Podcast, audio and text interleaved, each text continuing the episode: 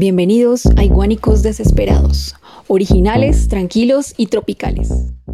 Bueno, bueno, bueno, mis amigos, hoy cuando ustedes estén escuchando este post podcast van a encontrar una cosa muy chévere. En Colombia hemos cumplido o cumplimos los dos meses del paro nacional, entonces eh, creo que es algo que nunca había, o si había pasado a nivel Colombia, no, no sé cuánto tiempo haya durado. Entonces, a parar para avanzar. Gracias, Pero el paro nacional. Sí. Eso, carechimba. bueno, pues, muchachos. Increíble. Dos meses. ¿Cómo han estado? ¿Cómo, ¿Cómo, los ha tratado esta semana? ¿Qué tal? Bien. La verdad, uy, no sé. Hoy sí me siento como tan mamá, pero de resto estamos melos. Melos, melos. Empezando, empezando la semana a ver qué se hace. Eso. Bueno, muchachos, eh, como lo prometido es deuda, hoy tenemos un invitado. Eh, él es Fico, no es Fico Gómez, pero entonces es el Fico de nosotros. Entonces, Fico, si quiere. El Fico chévere, el Fico clásico. El Fico bueno, el Fico bueno, eso. Eso, eso, es. No es el Fico de Antioquia, es el Fico de. No, este es Fico de, de, ¿qué? Del Quindío. Eso, eso. Y una vez aprovecho para saludar, aquí estoy en el Quindío, eh, a todos nuestros oyentes que son hinchas del Quindío, que esta semana pasamos a la entonces, que se tengan Santa Fe, Millonarios, Equidad. Eh, pues, pues, Fico, Fico es el Galleker, allá del eje cafetero. Del eje cafetero, sí. Bueno, muchachos, entonces, bueno, el tema de hoy es algo creo que todos los colombianos alguna vez lo hemos escuchado, no lo han contado, pero nunca lo, o no lo tenemos claro y todo el mundo siempre se refiere a él. Creo que es el tema de la Constitución Política de Colombia de 1991 entonces, pues bueno, el invitado de hoy es Fico, que la gracia es que nos, digamos que nos dé unas luces sobre qué es la constitución del 91 y logremos salir un poquitico de la ignorancia, porque pues muchas veces durante el paro todo el mundo, ay, que cambiemos la, que una constituyente para cambiar la constitución, y creo que desde varios puntos de vista hay mucha gente, abogados, politólogos, eh, no sé qué otra rama esté por el tema de, del tema de la política, que siempre han dicho que la constitución del político eh, ladrones, concejales, politiqueros, eh, presidentes, expresidentes, combatientes, excombatientes, siempre han dicho que la constitución del 91 es una constitución eh, muy bien elaborada, pero pues que siempre hay posiciones en donde dicen que hay que cambiarla, que eso no sirve, que es que eso no se cumple. Entonces, bueno, pues, ¿quién tiene una idea sobre, o quién quiere arrancar hablando del tema de la constitución? para darle, después le damos paso ahí a nuestro, a nuestro invitado para que nos aclare. Una cosita y es que, pues yo sí soy mera bruta para los temas de la Constitución.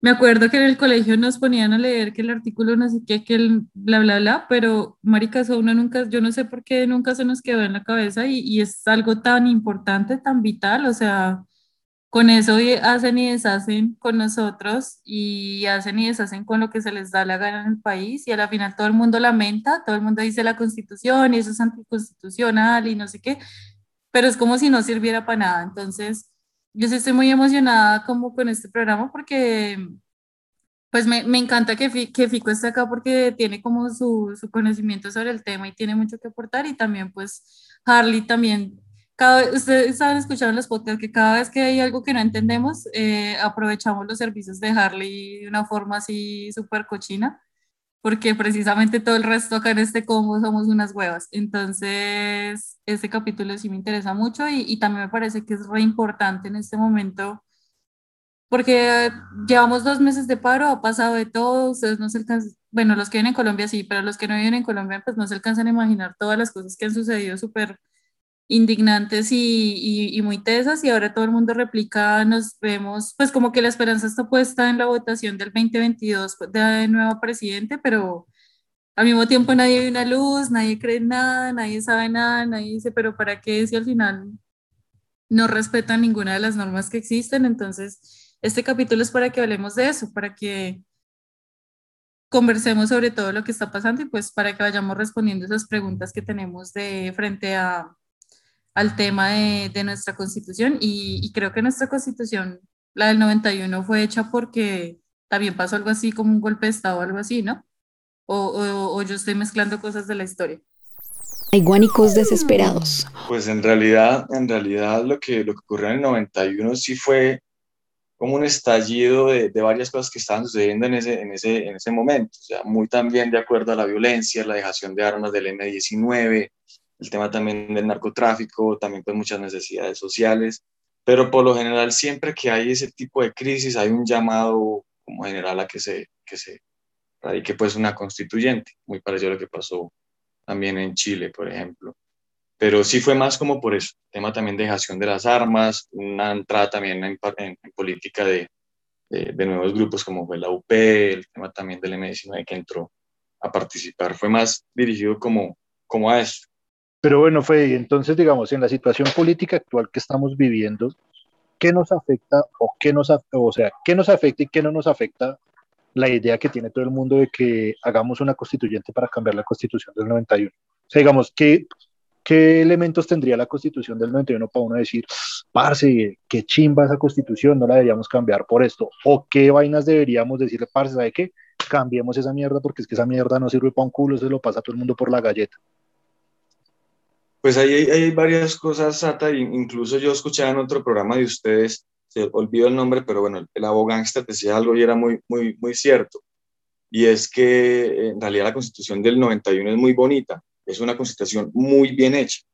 Y de hecho, si, si uno se pone a mirar a nivel internacional, en América Latina, muchos países tienen como referente esa constitución nuestra. Eh, son muchas cosas, el tema, por ejemplo, de la participación eh, y también ese cambio. Bueno, voy a arrancar como por el, por el contexto. Eh, la constitución anterior era la de 1886.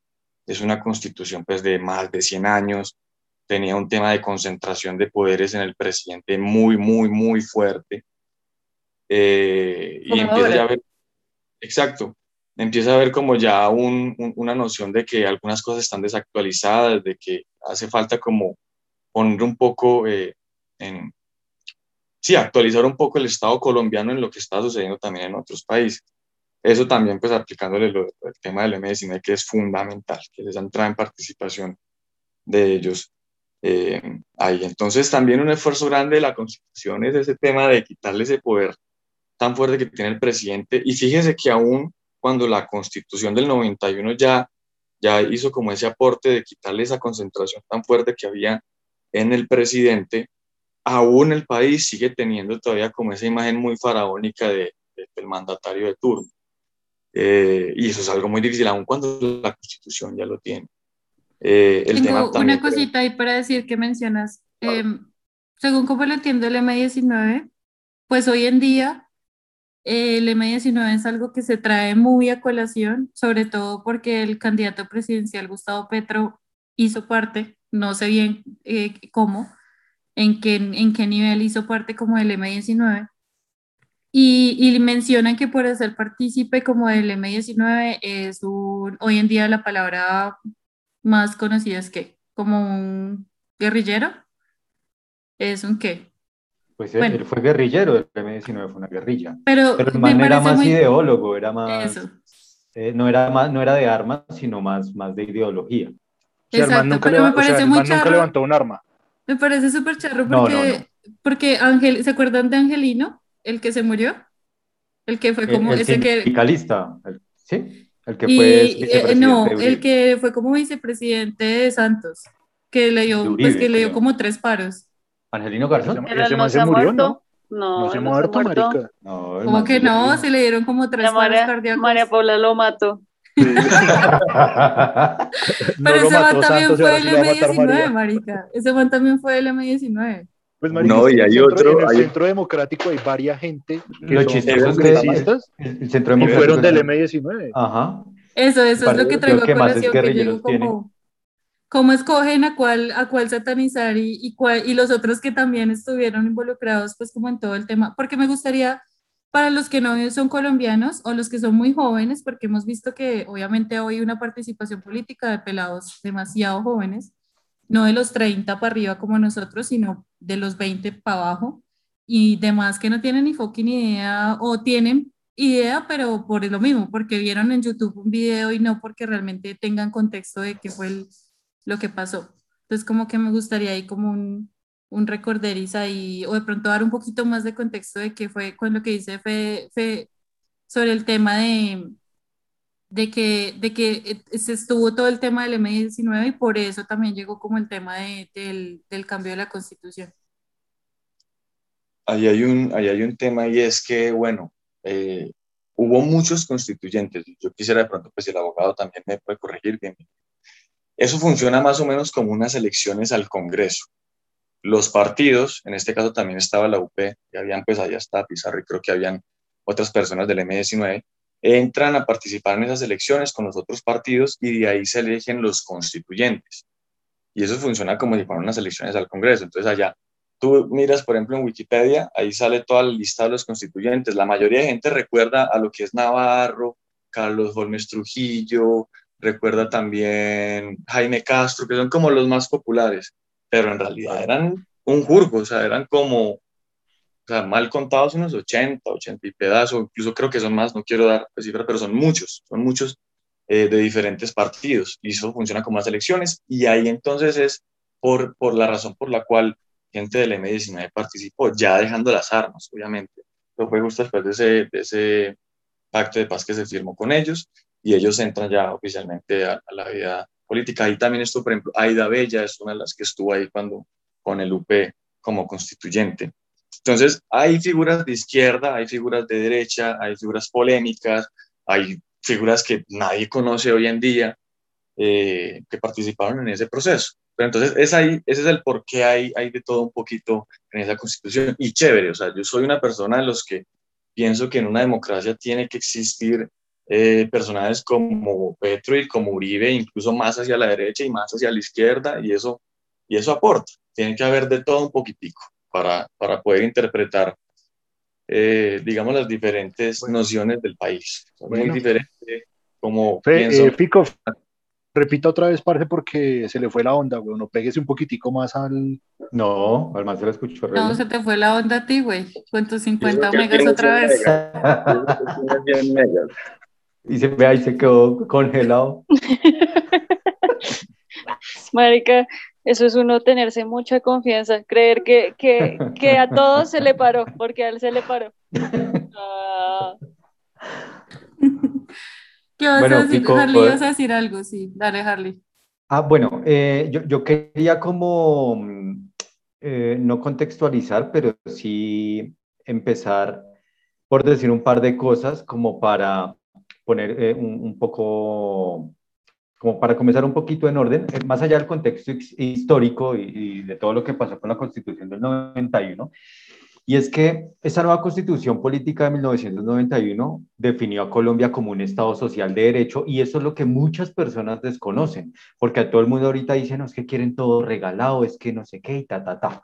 Pero desconocen que esto es un Estado social de derecho como un principio fundamental de respeto a la dignidad humana, de respeto por los derechos humanos a través de garantías exigibles por los ciudadanos.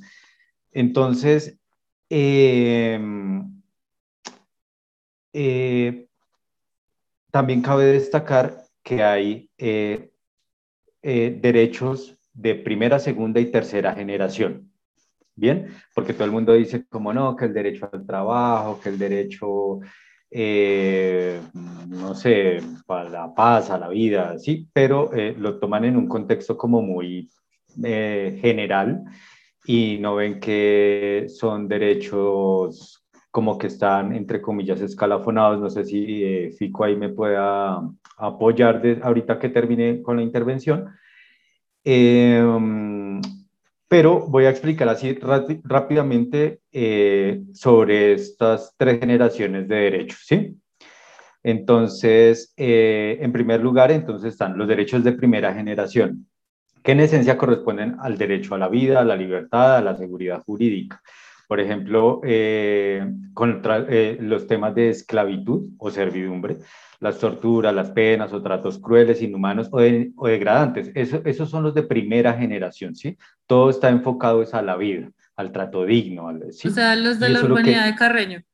Muchas personas, pero muchas personas desconocen esto, entonces por eso es que se está dando también como esa vaina de que eh, justifican lo injustificable cuando la policía va y utiliza armas de fuego contra un manifestante que está tirando piedra, por ejemplo, ¿sí? Entonces no podemos, eh, eso se llama la proporcionalidad en la legítima defensa, entonces no podemos comparar que porque yo tire una piedra, entonces me van a pegar un tiro.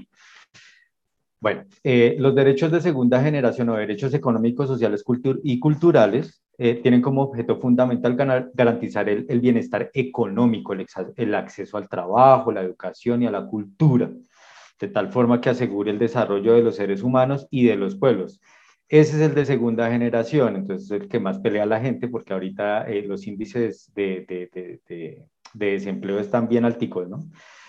Y los de tercera generación los componen el derecho a la paz, al entorno, al patrimonio común de la humanidad y el derecho al desarrollo económico y social. Y esto eh, es donde eh, no, el desconocimiento, ¿no? Cuando hicieron el tema del plebiscito que mucha, que ganó el no, ganó el no, pero vea que el derecho a la paz es un, está dentro de nuestra constitución.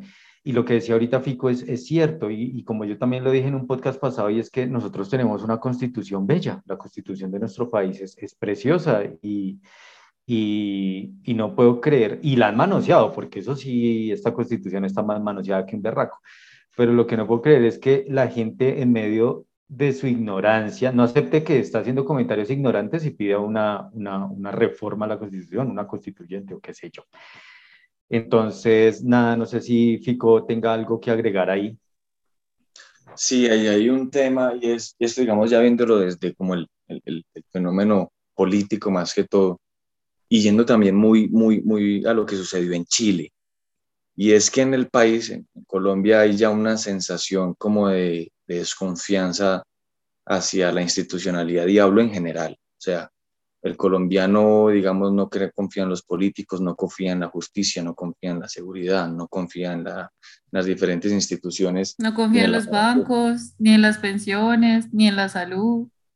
Sí, pero digamos más como desde el punto de vista del Estado, entonces el, el, el colombiano no le tiene fe y hay una desconfianza muy arraigada. Aun cuando la constitución, digamos, en mi parecer también, y concuerdo con Harvey, está muy bien hecha.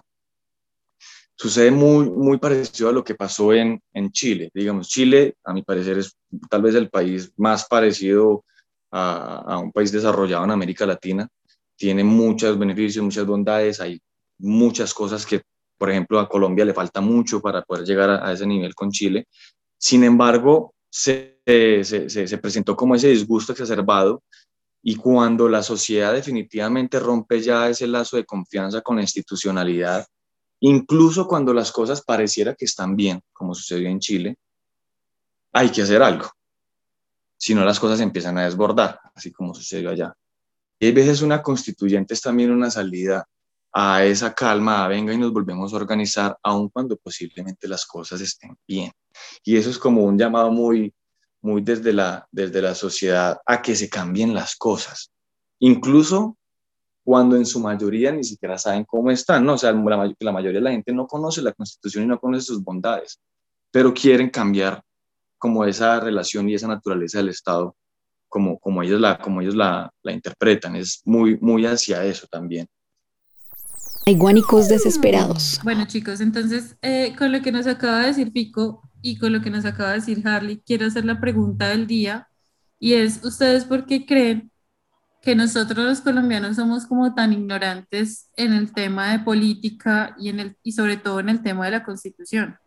¿Qué creen que genera que nosotros estemos como tan desconectados de eso? O sea, yo sé que no tenemos que ser todos politólogos, ni que todos tenemos que estudiar derecho como los que estudian derecho, que se estudian eso de arriba, de arriba abajo pero es que, Marica, o sea, por ejemplo, lo que estaba diciendo Fico, yo miro, por ejemplo, en contraste con, con Chile y las personas tienen una conciencia política como muy fuerte, o también lo veo en Argentina, como que son bien, como que hasta leen el periódico, o sea, es que nosotros hasta perdimos el tema de la lectura del periódico impreso, de estar informados en las noticias, de, no sé, no sé, ¿Qué, ¿por qué creen que, que sucede?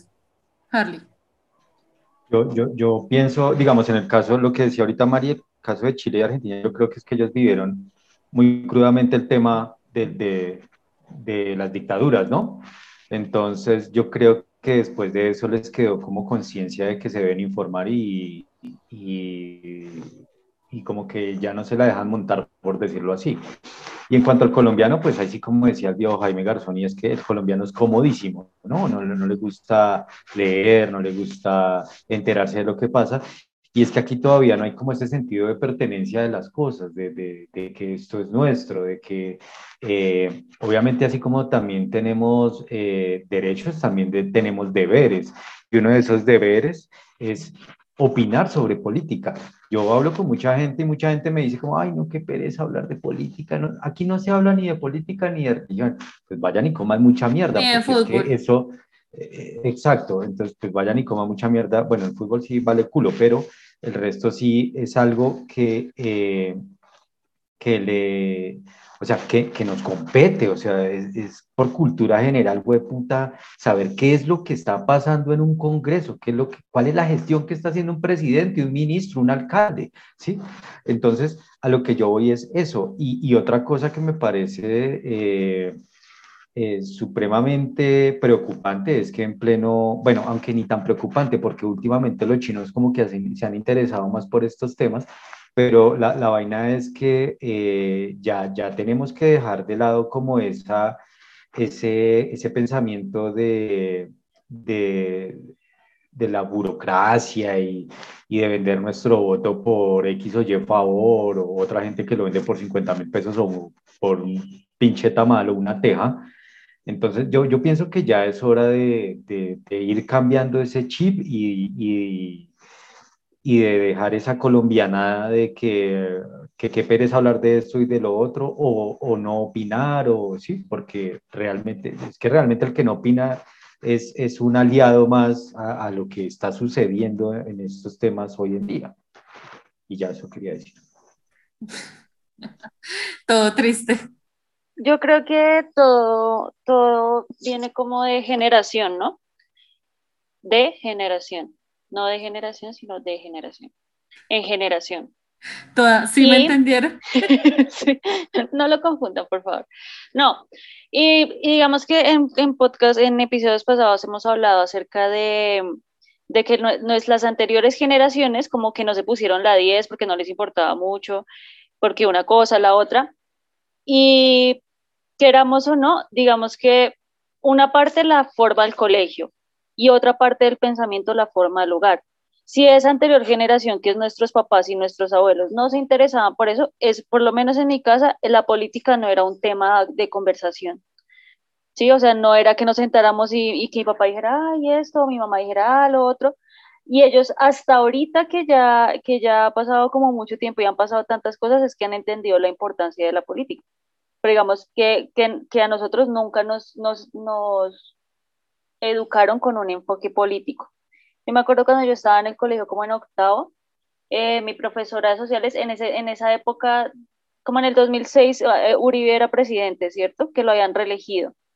Entonces, eh, yo me acuerdo mucho que ella, la, la, la profe de historia, la mi hermana de historia y sociales, y ella nos, como que ella intentaba explicar muchas cosas de lo que pasaban en ese momento y esa profe era súper de izquierda, era, pero, o sea, así como que se lo notaba en su caminar. Y había muchas cosas que ella decía y ella sentía que cuando ya se metía mucho en el tema de explicar, o sea, como de derechos, de, de, de ser como un team revolucionaria con respecto a lo que estaba pasando, yo me acuerdo siempre que ella se frenaba y decía, bueno, igual yo a ustedes no les puedo explicar esto porque después me meto en un problema. Ella siempre decía eso. Entonces, como que se, se, se condicionaba mucho a que no llegaran los papás, que porque la profe me dijo esto, entonces se, se formara el problema. Y ella se condicionó muchísimo. Entonces, no se explicaba, era como... No sentía la libertad 100% de decir lo que no. Y ella nos explicaba era las cosas así como ya más teóricas, por decirlo así. E igual, digamos que uno en el colegio tampoco es que le interesen mucho esas cosas, o sea, no recuerdo como que uno diga, uy, sí, qué emoción, vamos a ver historia o sociales, a menos que desde niño a uno le inculquen o que uno sienta como una pasión por eso. Y, y, eso, yo creo que, digamos, un punto clave o un momento clave para que una persona se pueda interesar en la política o no es después de que sale del colegio.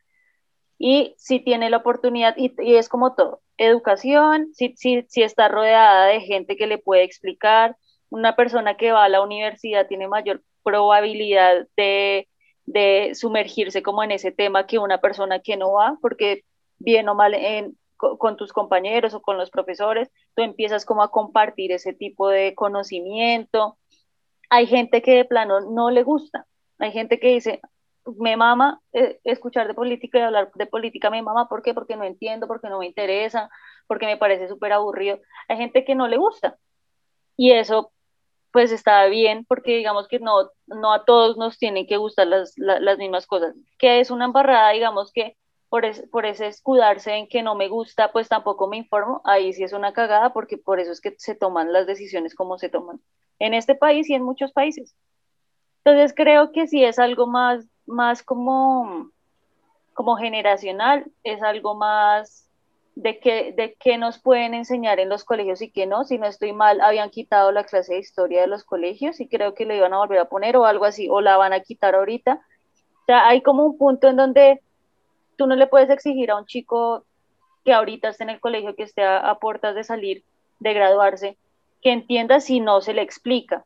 ¿Sí? Y básicamente lo que han hecho las redes sociales es como cubrir esa parte que adultos no han podido hacer con los pelados, que seguramente si en, si en nuestro momento, cuando estábamos en el colegio, hubiéramos tenido como todas estas herramientas, como que uno habría tenido un despertar más temprano eh, en la política. Entonces sí, sí, sí creo que, que la política debería ser algo independientemente de, de, en la familia, qué corriente política se tenga o cuál, que, que esté presente en la familia, en el colegio, en las personas con las que convivo, con los amigos, y me guste o no, que yo pueda estar informado. ¿Por qué? Porque es que cuando me dan el poder del voto y de tomar una decisión, eh, eso es una gran responsabilidad. Y a veces uno cree que porque yo soy uno solito, entonces no voy a generar el cambio. Y hay gente que dice, no, yo no voto porque eso para qué yo no, no sé qué, porque, ¿sí? Entonces, como que, digamos, siento que es como que estoy segura que, que esta generación de, de, la gente que está contemporánea de nosotros ya tiene hijos, hay muchas que ya van a empezar a sembrar esa semillita, pero siento que para que haya ese cambio y que ya sea algo como más del común, tienen que pasar como varias generaciones. Hay guánicos desesperados. Sabes que con eso que dices, me acordé cuando comenzó todo este tema del estallido social, ¿Ustedes no les pasó en redes sociales eh, gente que posteaba como, o que decía, no, es que como yo no entiendo el tema, pues prefiero no opinar de lo que no sé y, y, y como que al principio justificó mucho el tema de, de no tener una posición política o tener una posición frente a todo lo que estaba sucediendo en ese momento que estaba tan álgido y, era, y, y abogaban desde el desconocimiento que por eso no opinaban, pero como que siempre ha sido así, esa excusa como lo que decía Harley, como de, no, es que yo prefiero de no hablar de religión y de política porque uno no entiende bien eso y a la final termina peleando por otras cosas, como que se, como que traemos una carga histórica de pasiones demasiado heavy y, y, las, y se ha visto que por ese tema desmedido de llevar tu pasión al extremo, se ha llegado a la violencia extrema, a las matanzas, a tantas cosas, que por eso dicen, yo no sé, yo no sé si eso es que es de los latinos, que si solo de los colombianos o es de, de todo el mundo en general, pero que las pasiones, pues que nosotros llevamos las pasiones al extremo y nos podemos hacer matar por eso, y, y que por eso la misma gente como que ha empezado a satanizar cuando alguien tiene una posición muy directa sobre algo, como que no es tibia, sino que dice, ah, no, es que eh, yo soy de izquierda, cita, o tiene una posición que no es como muy, muy bien aceptada, entonces de una, o es de izquierda o es de derecha, y la gente de una como que siente temor, inclusive de dar una posición y que la gente de una vez lo clasifique en ese, en ese tema, que también ha hecho que las mismas personas se han ido como castrando en ese, en ese tema y se han desentendido del entendimiento. Pero bueno, yo aquí filosofando, ¿cierto? Entonces, dale, Sata. Pues Marica, digamos, eh, una cosa que a mí sí me parece que Harley mencionó y me parece muy interesante es que, digamos, sí, en Chile, en Uruguay, en, bueno, en Uruguay no sé, pero en Argentina, digamos, el tema de las dictaduras fue, fueron súper represivas, marico, o sea, llegaron al punto de desaparecer gente. Creo que en Chile hay un estadio, bueno, hay una tribuna. Como acá. No, marica, acá no, acá en este momento no podemos decir que están desapareciendo gente, degollando, descuartizando y que aparezcan los jóvenes en los ríos. Es pura casualidad, eso es, pura, es, que me da mucha risa. Dice, no, como en Chile, Argentina, que una dictadura, como acá. como acá, que eso, solo pasa en, ¿qué? Por culpa del COVID, que a la gente se le caigan los brazos y las cabezas. Eso es por culpa del COVID, acá no es por culpa de la represión estatal. Entonces, digamos, creo que los manes llegaron a un punto de conciencia y marica, digamos, si ustedes, eh, no sé, de pronto a mí me gusta a veces un, poco ese tema de la política, menos mal nunca fui político, o si sería político estaríamos, no sé, concejal o líder del barrio, pero parce, el, digamos que la única eh, oportunidad o la única vez que Colombia llegó a tener un aflote en el tema de, de avance fue con el general Rojas Pinilla. Y eso que el man era una especie de presidente dictador y marica fue supuestamente en donde Colombia tuvo más avances. Sea, el man fue el, presidente que llevó aeropuerto a San Andrés. El man fue el que se ideó que Bogotá tendría que tener un aeropuerto y tenía que tener una avenida principal para la, para la llegada al aeropuerto. Güey. Entonces digamos que uno que dice, Marica, si Colombia el único avance que ha tenido fue gracias a una especie de dictador, imagínese cómo putamente estamos quedados frente a las situaciones que se están presentando actualmente. Tenemos un gobierno de extrema, de extrema derecha que dice que sí y que no, y si es malo esto, entonces si usted está en contra lo desaparecemos. Y está la situación así, marico. O sea, nosotros ahorita, ¿qué es lo que ha pasado con el tema del paro? Yo creo que ha sido algo muy importante la gente que, o las personas que veíamos todo esto del conflicto armado, lo veíamos en las regiones, ah, eso nunca nos va a tocar a nosotros. Pero marica, el paro se nos metió a la, se nos metieron a las ciudades principales y ahora sí, digamos, la gente bien está preocupada porque entonces no podemos salir a hacer mercado, eh, no nos podemos movilizar libremente.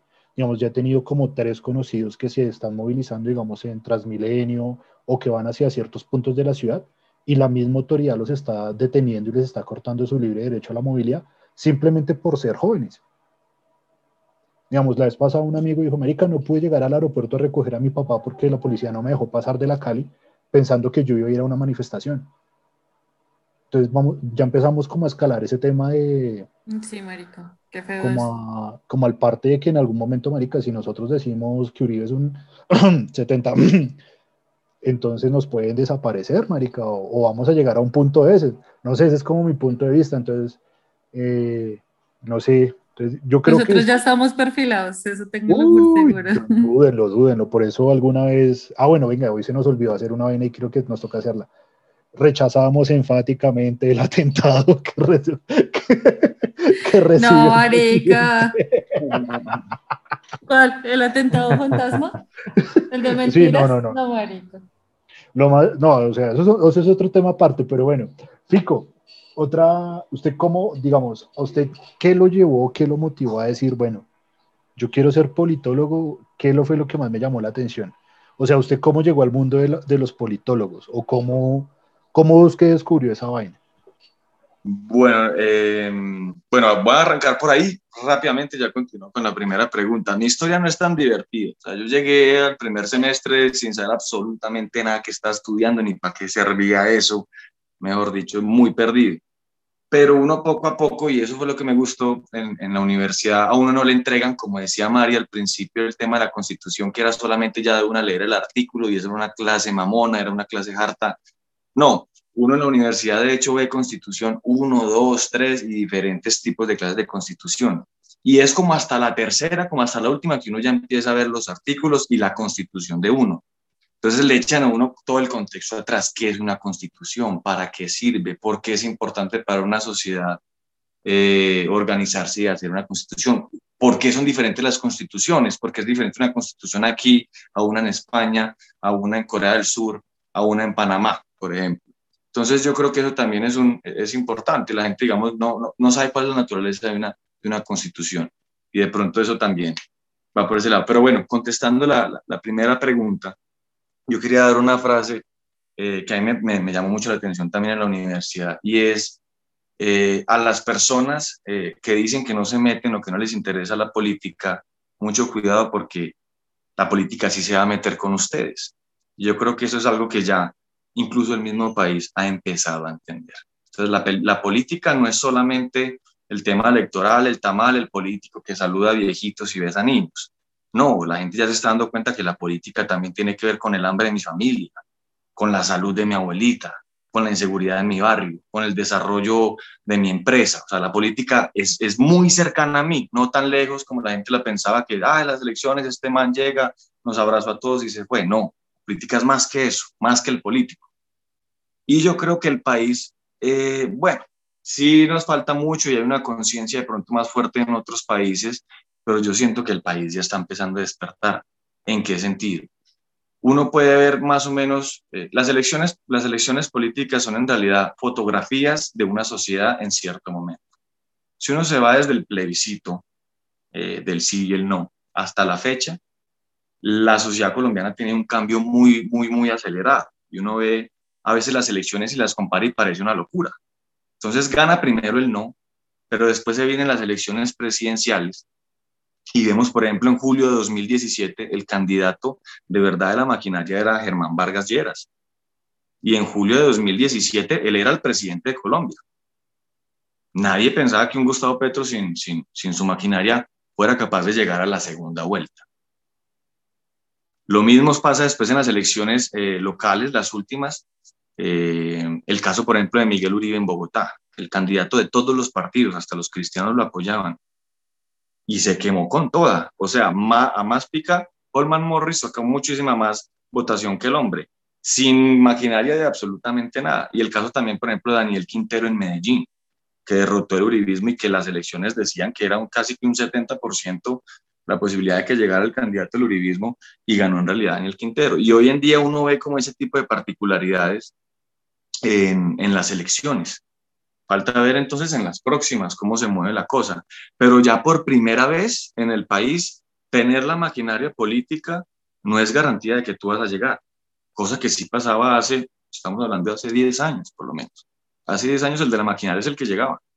Incluso yo los escuchaba a ustedes en un programa pasado y el tema de la Copa América. es impresionante cómo un país tan futbolero como Colombia ya casi que unánimemente decía, no, no queremos la Copa América, queremos es que se resuelva este tema y que queremos que se resuelva ya. Primero lo importante. Entonces yo sí tengo un poco de esperanza eh, en ese sentido. Uno ya ve, por ejemplo, que candidatos independientes totalmente, con ideas de pronto alternativas, en ciudades, por ejemplo, como Manizales. Manizales es otro caso. Sea, el caso del alcalde de Manizales es un, un candidato del Partido Verde que rompe totalmente con, con digamos, con el, el estereotipo de los paisas, ¿no? El paisa de por sí es muy conservador, las ciudades eh, de aquí de la, de la, cultura paisa, lo que es Armenia, lo que es Manizales, Pereira, Medellín, son ciudades que tradicionalmente son muy conservadoras y ahorita estamos viendo cómo en cada una de las ciudades ya salen candidatos totalmente diferentes y, tienen ese apoyo. Entonces yo sí creo que hay además eh, un tema en la juventud, por ejemplo. Siempre eran los, los, los viejitos, los viejitos siempre son los más juiciosos para votar votan en masa, no opinan, no opinan en Facebook, no opinan en Twitter, no opinan en ningún escenario, pero son juiciosos y votan sagradamente. Uy, pero últimamente sí los he visto opinando en Twitter así desmedidamente, que uno dice, ¡ay Dios! A más de uno. Pero entonces el caso es ese, el joven de por sí era muy desjuiciado para votar, cosa que ha cambiado en estas últimas dos elecciones. Ya el joven se está poniendo juicioso a votar, eh, se, se, se, estudia también los candidatos, lee un poco, se entera un poco más de cómo está la vaina y creo que, que, para allá va la cosa. Parce, no sé, bueno, es que digamos que lo que dice Fede sí es algo muy, digamos, yo creo que las elecciones para el 22 van a ser muy, muy, muy raras en todo sentido, parce, o sea, yo no sé, no sabría decirles, digamos, ahorita eh, creo que el único que por así decirlo, creo que el único precandidato es el doctor Petro. ¿Se vieron que se lanzó María Fernanda Cabal como precandidata presidencial? Marica, yo creo o sea, sí, María Fernanda, no, o sea, pongámoslo así, o sea, que salga Tomás Uribe o Jerónimo Uribe a decir que María Fernanda Cabal es la Angela Merkel suramericana, parce, o sea, eso es un nivel de cinismo muy hijueputa en la vida y con el respeto de los que nos oyen que sean de derecha, pero marica, imaginémonos a María Fernanda Cabal de presidente, o sea, literalmente, eso es cavar una, una, una fosa común a nivel Colombia, América, y todos los que no seamos de derecha, allá vamos a parar. De, declara la guerra a la Unión Soviética. Sí, marico, o sea, imaginémonos llegar, o sea, ¿cómo será, marico, o sea, es que de verdad, y uno se pone a leer, o sea, yo leo o veo entre líneas, y marica, y no hay un, un candidato para el 22 que uno diga como, uy, pero es que, marica, en Colombia siempre nos han tenido metido el cuento de que, ah, es que el comunismo nos tiene jodidos, la izquierda nos tiene jodidos. Y los últimos 50 años todos los presidentes han sido de derecha, neoliberales, extrema derecha. Entonces, marica, digamos que el Magdalena a mí me sorprende en que Carlos Caicedo era de como el, la, segunda opción política a que no fuera Petro, era Carlos Caicedo. Y el man llegó al Magdalena, marica, y está, o sea, el man cambió la forma de la política en el departamento del Magdalena, a tal caso, marica, que en años pasados, en gobiernos pasados, ustedes escuchaban que en el, en el Magdalena, el cartel de la homofilia, el cartel de los, el cartel de los cepillos, o sea, le sacan cartel a todo. Este man, marica, llegó, acabó con, o sea, acabó con ese reinado de los clanes políticos y el man le está dando un vuelco, digamos, como quien dice, nunca habían probado la miel y marica y la aprobaron por primera vez y yo creo que la próxima persona que se lance por la línea de Carlos Caicedo sube automáticamente al Magdalena. Creo yo así, no sé. Y creo que él está ahorita de gobernador. De gobernador. Sí. Pero digamos que yo, digamos, es que miremos, miremos, miremos el análisis político de, de qué, de, de posibles precandidatos para el 22. Gustavo Petro. Camilo eh, Peñalosa. Marica, es que, es que Carlos Romero está metido en un chicharrón. Es que si, si no sale por los verdes, o se lanza como independiente, o si sale Fajardo por los verdes. me parece que ese man fue como buen gobernador allá en Pasto, en Nariño, ¿no? Sí, marico, o sea, yo creo que es que los manes, digamos, a mí me está muy joven. No, marica, si, si, tenemos a Duque, que a Duque no lo conocía nadie. Arranquemos por ahí digamos. sí, claro, pero. hay un tema con, Camilo Romero y en realidad es que, bueno, no hay, un no hay tantos precandidatos es porque están todavía definiendo las famosas coaliciones.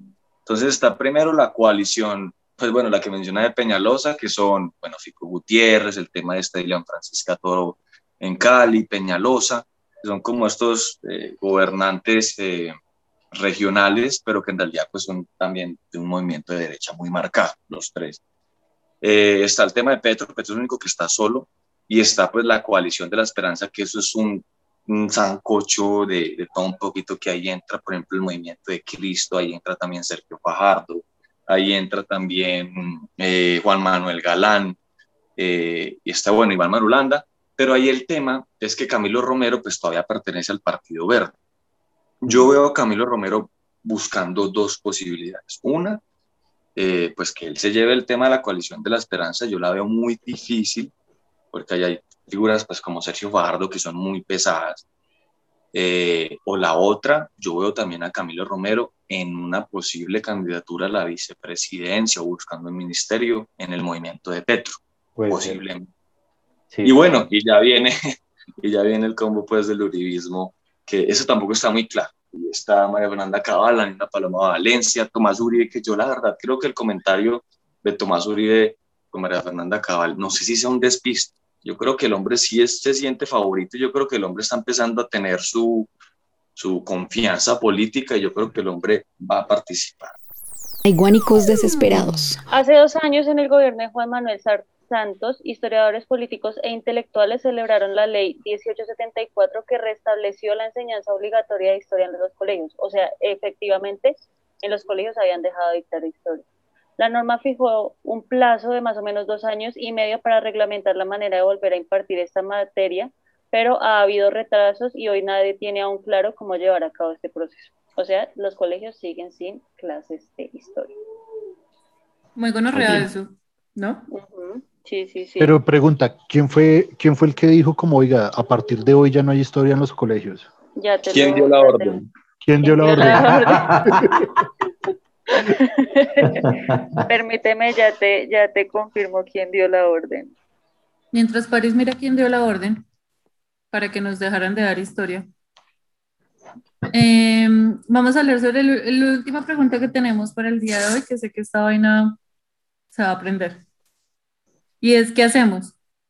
¿Cómo hacemos pedagogía política? ¿Cómo hacemos o logramos que la gente deje de estar diciendo eh, que haya una constituyente como si, ¿saben qué? Cuando escucho que haya una constituyente o cuando escucho que repiten como loros lo que alguien dijo en la política o lo, que dijeron en la televisión, eh, están en la, misma, en la misma categoría de, eh, las, em, se renovaron cuando comenzó todo el COVID, entonces hay que renovarse, hay que replantearse, reinventarse. La palabra reinventarse el año pasado, la palabra en este año es la empatía, entonces todo el mundo se pasa por el culo de la empatía sin entender qué putas es la empatía y así sucesivamente. ¿Qué hacemos para que la gente deje de estar diciendo maricadas y repitiendo como loros lo que no entienden, ni siquiera se toman cinco minutos para entender de qué putas están hablando? Y eh, hacer realmente como más conciencia política, como más eh, lo que llamaban hace un tiempo como hacer em, pedagogía política, sobre todo porque necesitamos que la gente adquiera rápidamente como un conocimiento. Obviamente no van a entender todo lo que hay que entender, ni tampoco vamos a acelerar 20 años de atraso en historia y demás, porque estamos atrasados en muchas cosas de conocimiento, pero sí que haya un acelere como en algo que sé que nosotros tenemos el poder. Es que, Marica, nosotros estamos en las redes sociales, nosotros movemos redes sociales todos los días, nosotros utilizamos WhatsApp, Twitch, TikTok, eh, Instagram, Facebook, YouTube. Todo ese tipo de cosas que uno necesita para que ya realmente haya algo de, de, tema político, de conciencia política y que cuando usted llegue a una elección presidencial, aquí no le vamos a decir por quién votar, porque aquí cada uno tiene su, su orientación política y nosotros no vamos a estar lavándole el puto cerebro como hacen algunos en el, en el centro demoníaco y demás. Pero que usted cuando tome una decisión de votar, cuando usted tome una decisión de votar o tome una decisión política, sea realmente consciente, no porque le dieron ni el tamal, ni la lechona, ni porque mi tío eh, me dijo por quién, o porque mi jefe, es, ah, es que eso me parece increíble, mi jefe, dueño de una empresa o lo que sea, que ya hemos hablado de ese tipo de personas, em, tiene una orientación política y obliga a sus empleados a votar. O sea, les dice que si no votan por esas personas o lo que sea que él quiere, los va a despedir o lo que sea. ¿Qué hacemos para que eso para que eso cambie? ¿Ustedes qué creen que podemos hacer? Yo, bueno, quisiera entonces opinar. digo que para la muestra, para la muestra un botón. Este ejercicio, por ejemplo, que estamos haciendo acá y los diferentes podcasts, uno ya, por ejemplo, puede entrar a Spotify y escuchar podcasts de cualquier tipo de corriente política. Digo, no hay nada malo, no, está mal ser de izquierda ni está mal ser de derecha. Está mal es de ser, ser un desinformado. Ese es el problema. Y yo creo que la ciudadanía se ha empezado a empoderar en ese sentido. Ya, por ejemplo, vemos que eh, no es suficiente con las emisoras, con la televisión, sino que los ciudadanos ya estamos en redes sociales montando nuestros propios noticieros, estamos yendo mucho más allá y el ciudadano pues de a pie está empezando como, como a encontrar esos espacios diferentes a los tradicionales. El otro, eh, el otro punto también, bueno, espacios diferentes a, a, los que ya, que los que ya había, eh, y en parte pues ya es mucho más asequible la, la, información en ese sentido. Entonces las personas, ah bueno, perdón, ya esto era lo otro que iba a decir, ya es menos pesado entrar en política, eh, digámoslo, como ustedes decían, antes era un tema demasiado pesado, muy ladrilludo, ya por ejemplo estos espacios de aquí uno puede hasta entretenerse, se divierte, escucha, habla, habla no solamente de política, sino que está el chiste, está esto, está lo otro, y yo creo que eso es lo importante eh, acercar al ciudadano a estos temas de una manera que también le guste, porque de todas maneras una persona no va a sentarse a escuchar un podcast de hora y media o de dos horas si es aburrido. O solamente los académicos, o solamente, como decías al principio, los abogados, los politólogos, y esa no es la idea. La idea es que todas las personas estemos empapados de, de, de diferentes, de diferentes fuentes de información. Entonces yo creo que el paro y desde más o menos unos, que yo le calculo unos seis años para acá, eh, estamos empezando a tener una oferta más grande de información y el ciudadano está empezando a adquirirla. Y creo que por ahí es el camino. Yo creo que este ejercicio que estamos haciendo acá eh, es importante, es valioso y que diferentes personas lo, también lo repliquen. O sea, es normal encontrar también un podcast de derecha marcada, pero bueno, que tenga argumentos. O sea, el debate es, es bueno, pero como decías tú, no solamente Petro Guerrillero y Uribe Paraco, vamos más allá, vamos un poco más allá, miremos la constitución, miremos el sistema económico, miremos los partidos. Yo creo que es un poco dirigido como hacia eso y, y la ciudadanía, en mi parecer, lo está haciendo bien. Yo, yo, yo comparto mucho lo que acaba de decir Fico, y es que el tema no es que sea malo ser de derechas o ser de izquierdas, eh, eh, lo que está mal es estar desinformado.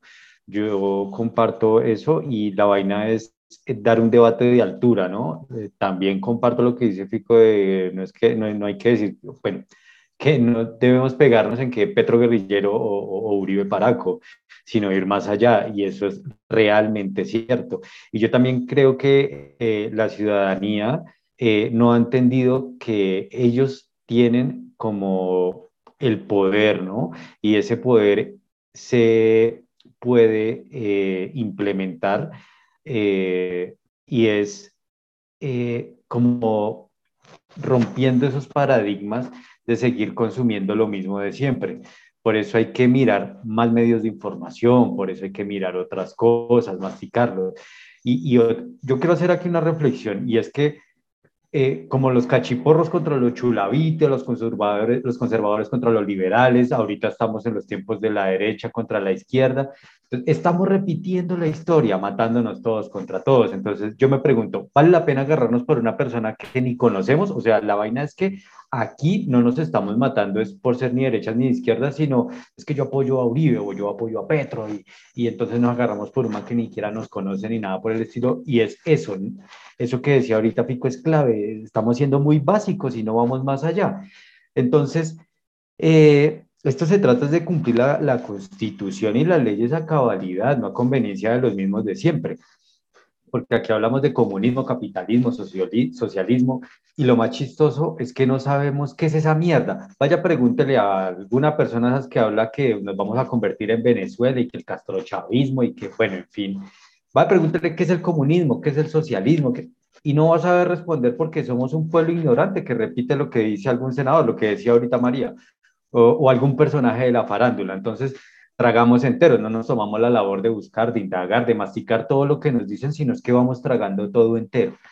Eh, entonces, yo creo, y estoy más que seguro, que si nos ponemos, eh, como dicen ahora los empresarios cuando explotan a sus trabajadores, si nos ponemos la 10, eh, yo creo que podemos eh, salir del atolladero y esto es un proceso, ¿no? Esto es un proceso y suba quien suba para, para las próximas elecciones, eh, no va a ser tarea fácil levantar el país, el país está fregado.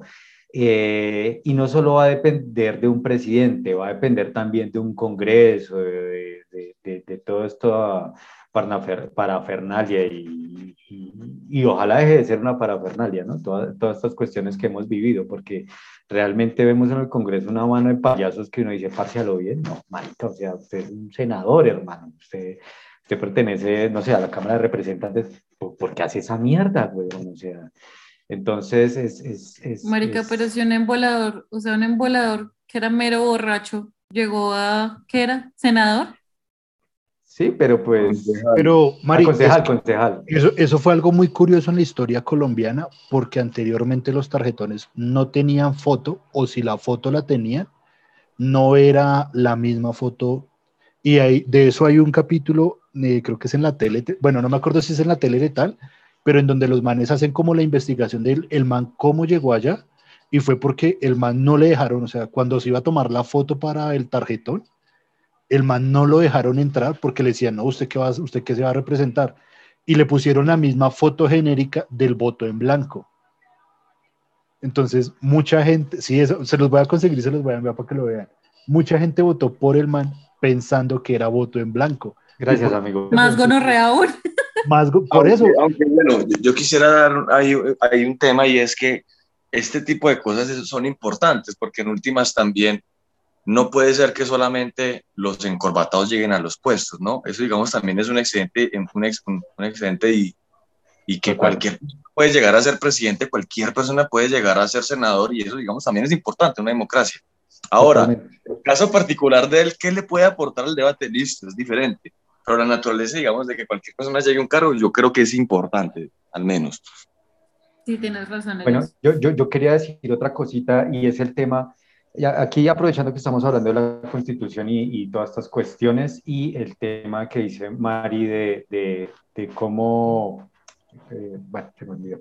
Pero el caso es que eh, a lo que yo voy es que también mucha gente está peleando por el tema de la movilidad.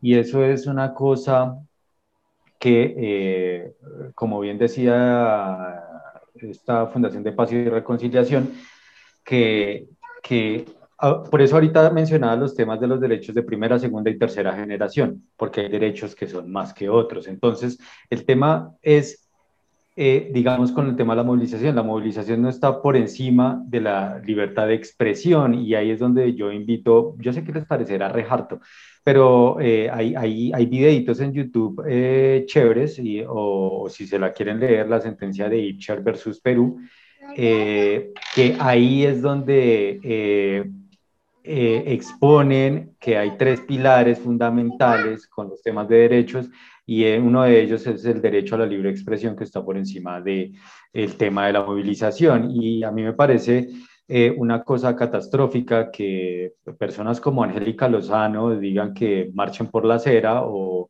que Claudia López diga que hagan una marcha virtual. Yo entiendo que estamos en pandemia y entiendo todas esas cuestiones, eh, pero ¿ustedes se imaginan donde realmente fuera así? ¿Ustedes creen que un gobierno tomaría en serio a una persona que marcha o se protesta virtualmente. O sea, e, e, es un tema espinoso, pero, pero, pero igual a mí me parece que es una falta de respeto que propongan vainas de ese calibre. Para mí eso, yo no sé, díganme, pues ya saben que soy una ignorante, una neófita, pero es, es lo mismo que, que estar firmando, consiguiendo firmas en change.org o sea, con eso de vamos a recopilar, necesitamos 3.000 firmas para que pase esto y esto, y a la final, ¿qué pasa con eso? Pues, ¿qué pasa con eso? Si no vean lo que pasó con ahorita con lo del fracking, o lo que pasó ahorita con el, el acuerdo de Escazú, es que se llamaba el tema, que también Dead Metal, y uno dice, marica, esas son cosas que son buenas, o sea, son cosas que, coherentemente son buenas. ¿Desde cuándo reclamar los derechos fundamentales se volvió que uno entonces es comunista o castrochavista o socialista? Eso es un absurdo, es un absurdo, es una huevona. Marica, no sé si se han dado cuenta, a mí algo que me parece muy curioso de este gobierno es que cuando este gobierno era la oposición del anterior gobierno, todo lo que le están reclamando a este gobierno, los manes lo reclamaron en el anterior gobierno. O sea, es algo muy chistoso y muy paradójico. O sea, es algo muy colombiano. Aunque no deberían ser las cosas así, marica, digamos, mucha gente dice como me, parce, eh, acá, digamos, el que sea presidente, pues sí, chimba y todo, pero es que lo que debemos cambiar es el Congreso, porque es en el Congreso en donde se toman las decisiones, marica. El presidente yo creo que está haciendo la mejor estrategia en este momento. Listo, yo les prometo matrícula cero, listo, pasémosle al Congreso. Ah, el Congreso fue el que dijo que no yo tomé, yo tomé la iniciativa de pasarla. Hay guanicos desesperados. Parece tenías el dato de, de en qué, quién fue el que dio la orden. El que dio la orden, pues fue hace 35 años, amigos. hace 35 años. no tenemos clase de historia. Sí, nació, nació Harley murió la historia. Hace 35 años no, había, este, no hay historia en los, en los colegios de Colombia. Antes existía como la materia de ciencias sociales y aparte la historia. Pero es muy extraño porque me acuerdo que en mi colegio yo tenía clase de historia, historia. en mi colegio yo no clases sociales y clases de mecanografía, amigos. De pronto, no sé si sea en colegios públicos. No, yo salí de privado. yo salí de un privado también. ¿Todos salieron de un privado? Sí, sí. Yo salí de un validadero ahí la razón. Puede ser que sea solo en colegios públicos que no exista el tema de, de, historia. Ya, amigos. Pues ¿Fico, en, en dónde estudió? ¿En privado o público? También, también privado. Entonces yo creo que sí es como por ese lado, amigos. Los pobres, marica, los pobres. Desde 1984. Ay, Harley, ¿tú naciste en el 84? No, en el 86, amiga. Ah, o sea, tú no tienes 35. Sí, yo tengo 35 años.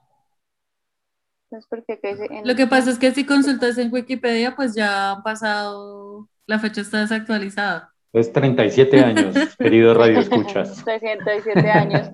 Dice, en 1984 la asignatura dejó de ser autónoma y en 1994 desapareció definitivamente del plan de estudios de la formación básica para unirse a la materia de ciencias sociales. Entonces dice que, pues como que durante todo ese tiempo, los bachilleres sí conocieron algo de historia, pero no fue como, como completa la historia, sino como era como una pinceladita de lo que, de lo que pasaba. Datos con París.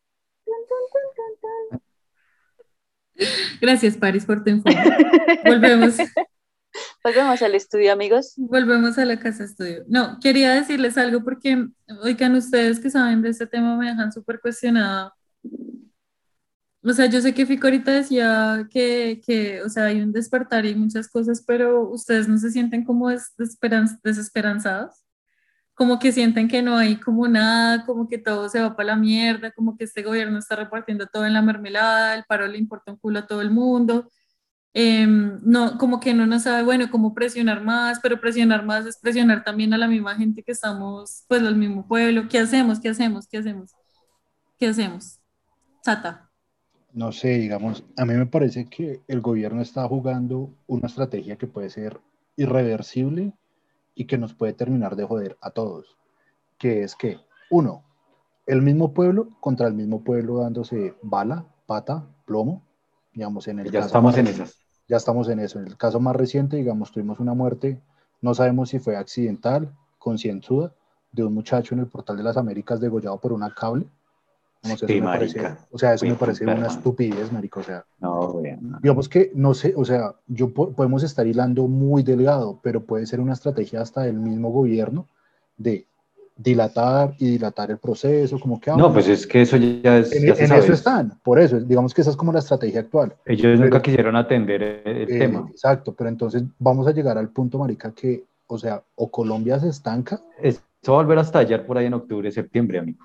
Exacto, bueno, entonces yo creo que aquí llegamos a un punto en donde, digamos, el tema de la reactivación económica fue como de, papi, llegaron las vacunas, esta vaina se reactivó, vacunamos a los que pudimos vacunar, a los que no los vacunamos, hagan la fila, y esto es sálvese quien pueda, porque digamos que esa es como la actitud que tiene el gobierno, o lo que yo interpreto del gobierno, y que puede ser una estrategia política para el tema de las elecciones del 2022, de decirle, bueno, si no gana el que necesitamos, literalmente le queda al país vuelto mierda y mire a ver usted cómo en cuatro años logra recuperar este mierdero, porque pues una cosa es economía primer mundo, otra cosa es economía Colombia tercer mundo, en ese momento no sabemos ni si diríamos cuarto mundo. Entonces, eso es como, eso es como lo que yo veo, yo veo que es, es eso, o sea, como una desconexión tal, tal del tema que está pasando actualmente en Colombia, es como, habrán dos opciones y es, o se arregla este mierdero a las buenas, o nos matamos entre todos y volvemos a una guerra bipartidista como en los 50. No sé, Fico, ¿qué opina de ese yo- tema? Sí, por favor, yo también quiero escuchar a Fico. Bueno, yo insisto en el tema de, de la- de las fotografías como política. Eh, uno si se pone a mirar en el 2019 o incluso hace dos meses, uno tendría esa sensación de, pues, pucha, lo vamos a lograr, vamos a tumbar a Iván Duque, vamos a tumbar al presidente. Dos meses después, la cosa parece haber cambiado bastante. Entonces, eh, yo creo que vamos a tener varias situaciones varios eventos políticos llamativos de aquí a las elecciones. Porque en definitiva el paro, digamos que dependiendo de donde usted lo mire, le puede convenir a Petro o le puede convenir a Duque. De alguna manera cada uno. Entonces, eh, yo creo que ahorita este año va a tener varias, va- varias, varios hechos eh, importantes, van a haber diferentes interpretaciones. Yo considero que ahorita mantener el tema del paro puede ser un desgaste que en últimas puede ser como escupir para o meterse un en la tierra. ¿En qué sentido? No es lo mismo hace dos meses la ciudadanía como estaba apoyando el paro a como está hoy en día.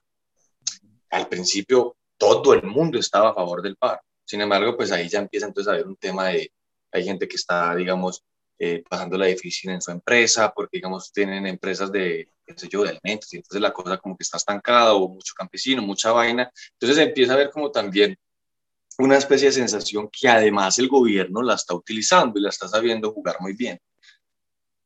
Yo siento que eh, la ciudadanía la supo hacer muy bien, pues en el 2019 todo se congeló, ¿no? Y empezó a ver como, listo, vamos avanzando, vamos avanzando, empezó a ver como eh, las embarradas del gobierno, empieza a ver como también esa sensación ya de discordia y empieza ya como a ver esa, es como una bola de nieve que va aumentando, va aumentando, va aumentando y de un momento a otro, listo, ¡pum! Otra vez. Pero mantener el tema del paro hasta el 2022 va a ser un tema de desgaste y va a ser difícil. O sea, hoy, hace dos meses, incluso hoy en día, posiblemente el presidente sea Petro.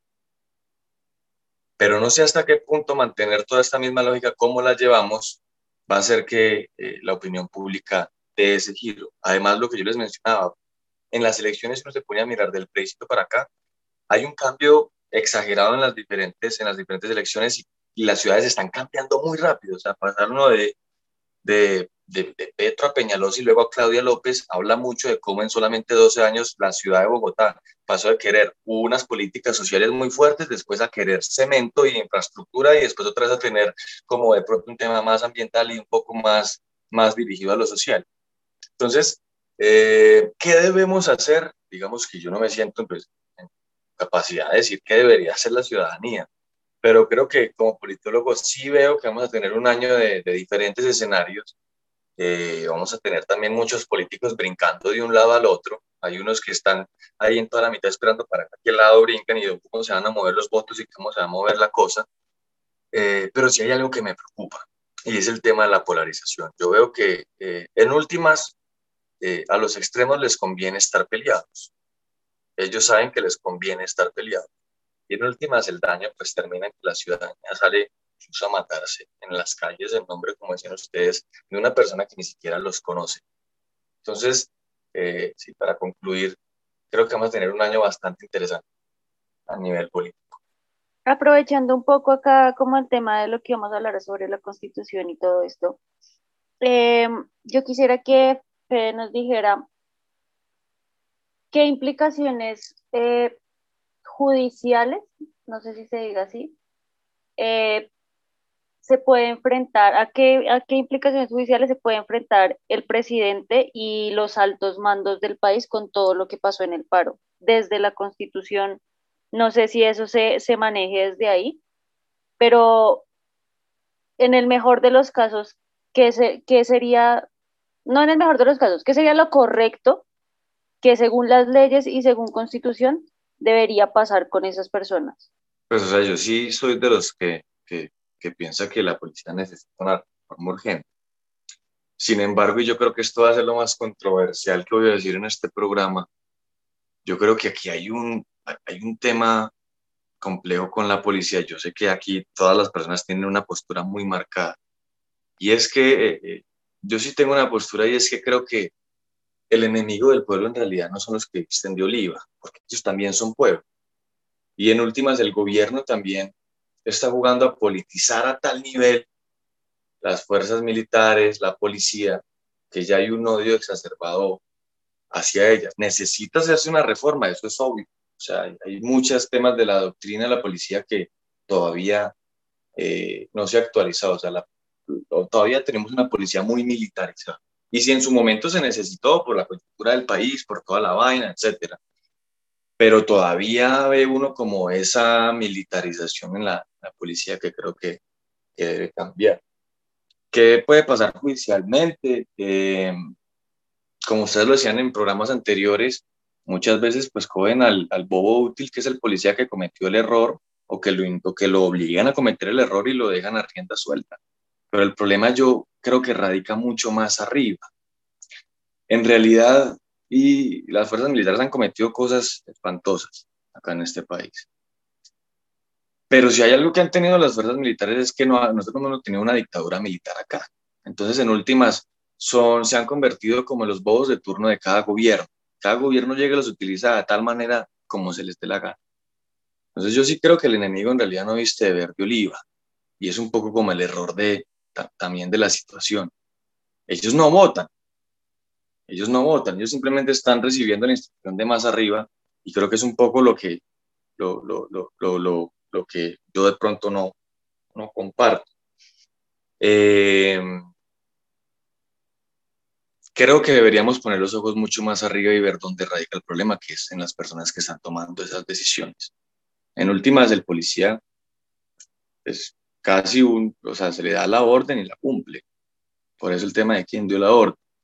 Entonces, o sea, yo entiendo mucho también la postura de todos ustedes y creo que, creo que yo puedo estar un poco más lejitos de, esa postura, pero sí creo que eh, el enemigo no viste de verde y oliva.